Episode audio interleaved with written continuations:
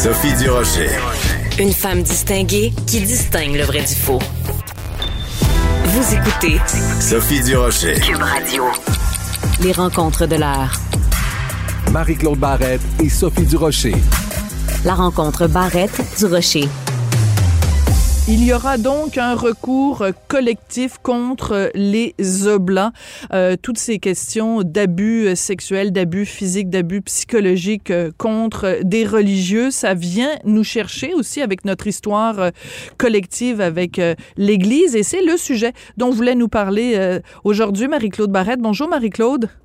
Bonjour Sophie. Oui, parce que c'est impossible de rester indifférente face à ce genre de nouvelles-là parce qu'il y en a beaucoup beaucoup trop. Hein. Chacune de, de ces nouvelles-là où il y a eu des abus, on le savait euh, dans le cas de ce qui s'est passé euh, auprès des Inuits, euh, parce que en, en 2017, il y a eu la commission d'enquête nationale sur les femmes et les filles autochtones disparues oui. et assassinées. Et à ce moment-là, euh, il y, y, en a qui sont, ils ont révélé qu'elles avaient été abusées pendant des années par le père Alexis Jovenot, qui était un oblat euh, belge, qui est arrivé en 1953 dans leur communauté, qui est resté là près de 40 ans. Il est décédé en 1993. Et ce qu'on comprend, c'est à ce moment-là que les abus euh, ont arrêté. Mais si personne n'avait parlé avant, puis ça, je trouve que ça fait pitié, honnêtement, la langue était un blocage mm -hmm. et l'isolement aussi dans lequel ces communautés-là, on parle de, entre autres, la communauté de Maliotenam et Pakwashipi euh, dans, dans le nord et, et ça, euh, pas loin de cette île. Et ça, je trouve, moi, ça m'a fait de quoi, tu sais. Donc, quand il y a eu une commission, ils ont dit ah ben là c'est notre moment, on va enfin nous écouter, on vient à nous et euh, et on on n'en revenait pas personne qu'un qu'un seul père, entre autres, il y en a eu d'autres, mais le père Alexis Jovenot, c'est vraiment lui qui est visé, qui a fait autant de victimes pendant autant d'années. Puis en plus, là, on peut même aller voir en ligne, là, il a fait des entrevues là, où là, il parle des Inuits, à quel point c'est un peuple comme ci, comme ça, et tout ce qu'il fait pour eux, c'est ça, Sophie, là, ça vient me chercher. Ah, c'est un monstre, un monstre absolument épouvantable. Et euh, il faut souligner euh, dans, dans chacun de ces cas-là, Marie-Claude, le courage des victimes qui euh, sont allés de l'avant puis qui ont, qui ont témoigné de ce qui leur était euh, arrivé. Et euh, justement, cette demande d'action collective qui avait été déposée par, donc je veux la nommer, c'est important, oui, Noëlla. Marc, une Inou de la communauté d'Unamen Chipou dans la basse Côte-Nord. Écoute, elle, là, elle a été agressée une fois par semaine pendant sept ans. Je veux dire, juste de, dire, juste de prononcer ces mots-là, Marie-Claude, là, ça me fait mal jusque dans le plus profond de ma chair.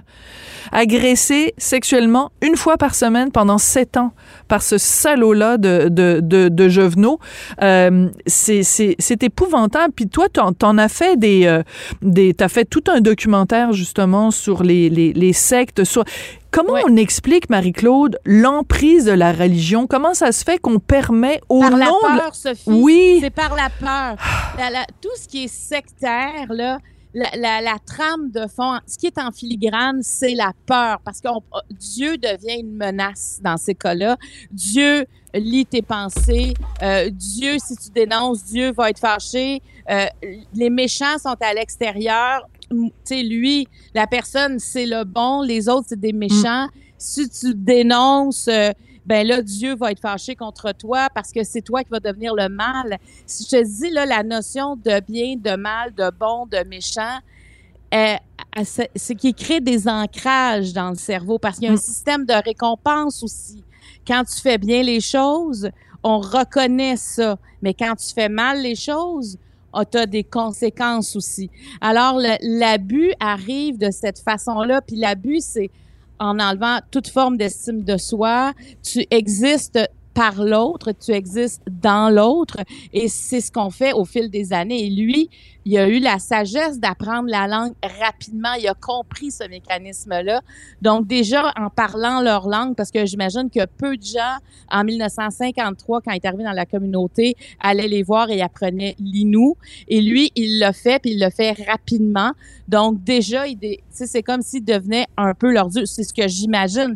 Non, mais c'est une bonne comparaison. Oui, oui, non, mais c'est ça. Ça, devient une personne euh, comme idolâtrée parce que justement, euh, il est en position d'autorité. Puis Il euh, part de la Belgique, Voilà. il les aider. Et on, on s'entend qu'il y a eu aussi de la- l'abus sur le plan financier. Il n'y a pas juste eu de l'abus sexuel. Il a fait aussi, il a mélangé les communautés ensemble. Il a, forcé des mariages en différentes personnes des communautés.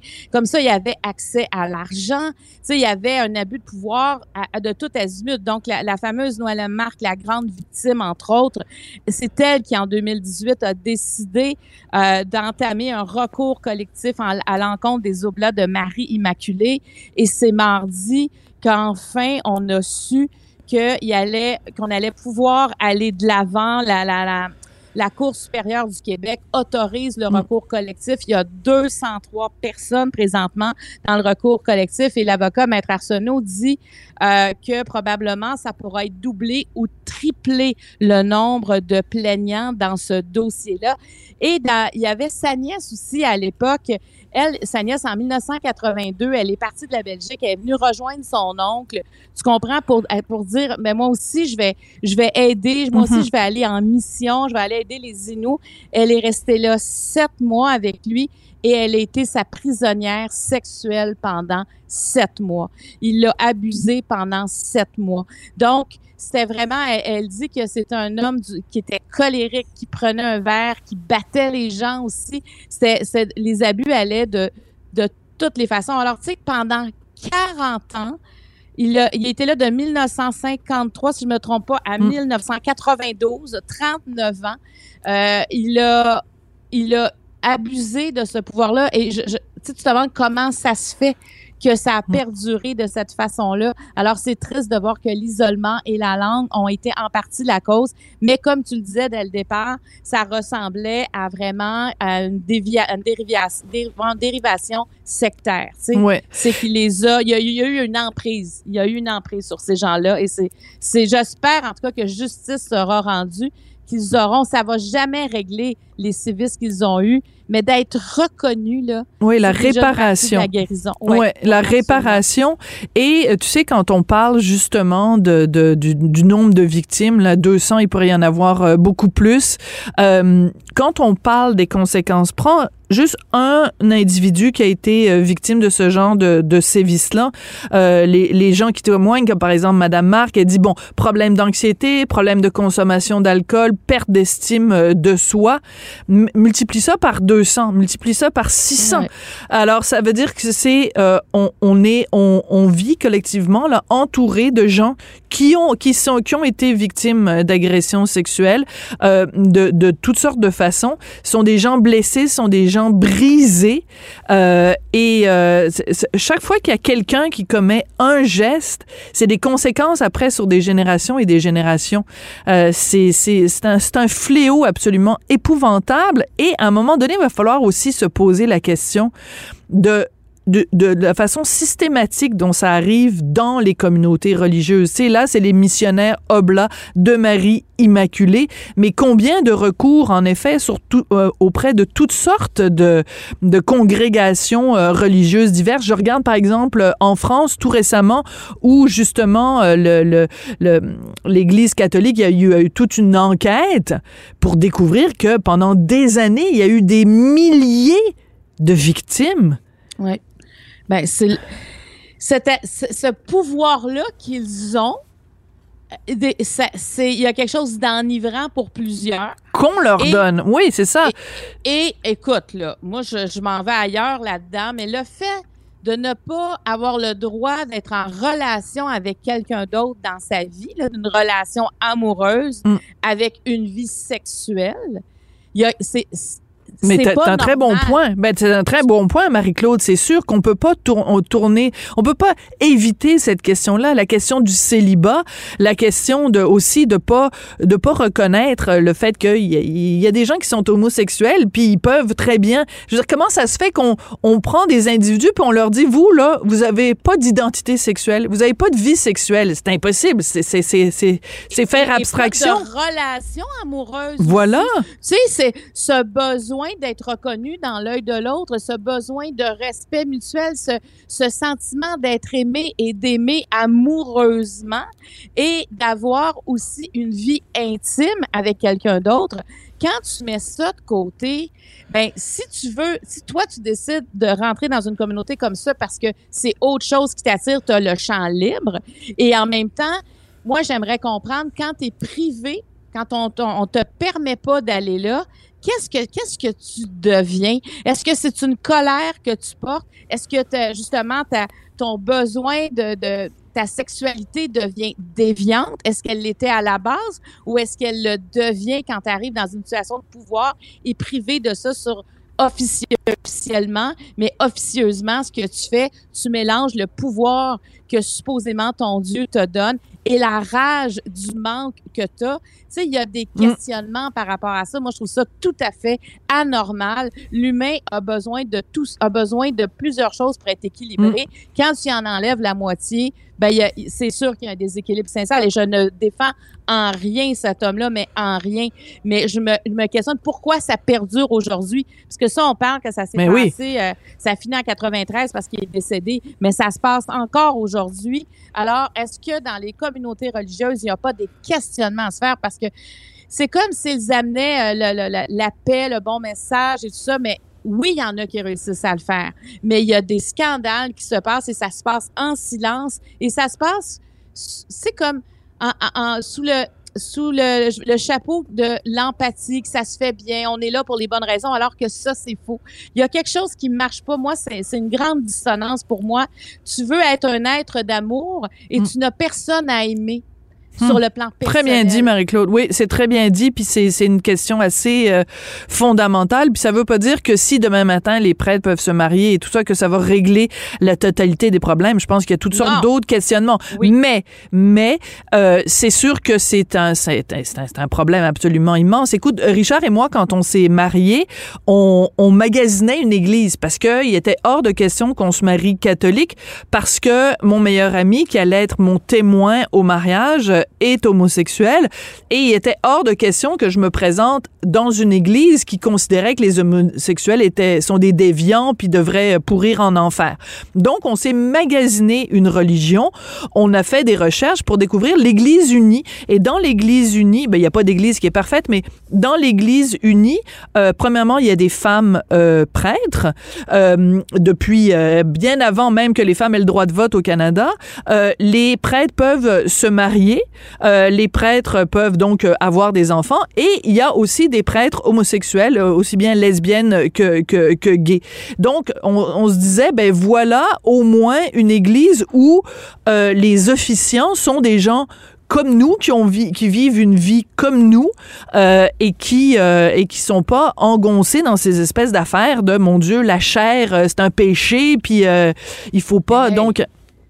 Ça n'a pas de bon sens. Tu sais, quand on pense à ça, là, puis ça, c'est ce monde-là qui dit aux gens, procréez-vous, ça prend des enfants. Ben oui. Et en même temps, d'un côté, euh, la chair, c'est épouvantable. Non, ça, ça ne fonctionne, ça n'a jamais fonctionné.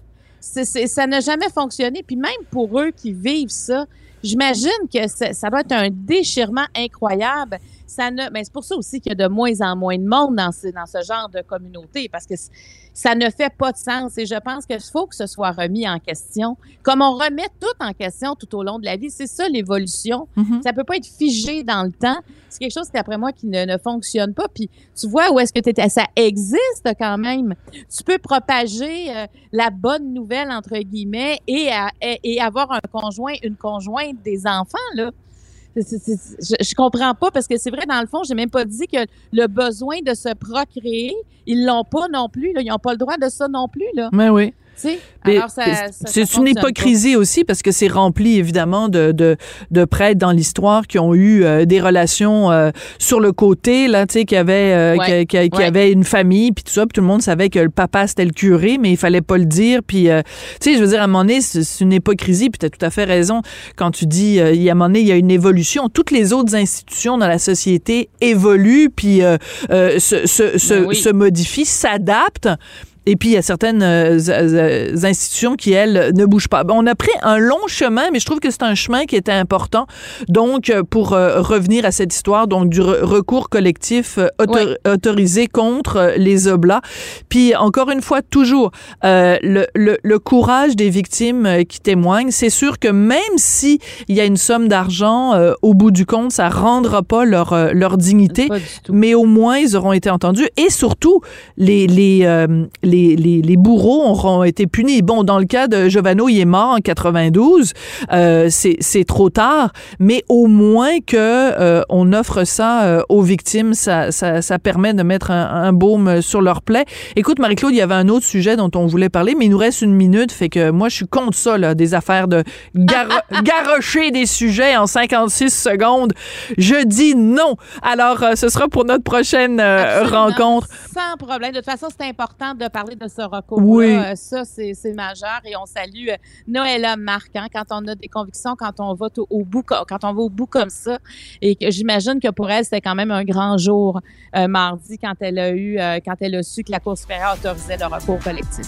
Absolument. Merci beaucoup, euh, Madame ben, Barrette. Ça fait plaisir. Puis on se retrouvera demain, puis on aura plein d'autres sujets passionnants dont on pourra discuter. Merci, Marie-Claude. Merci, bye bye.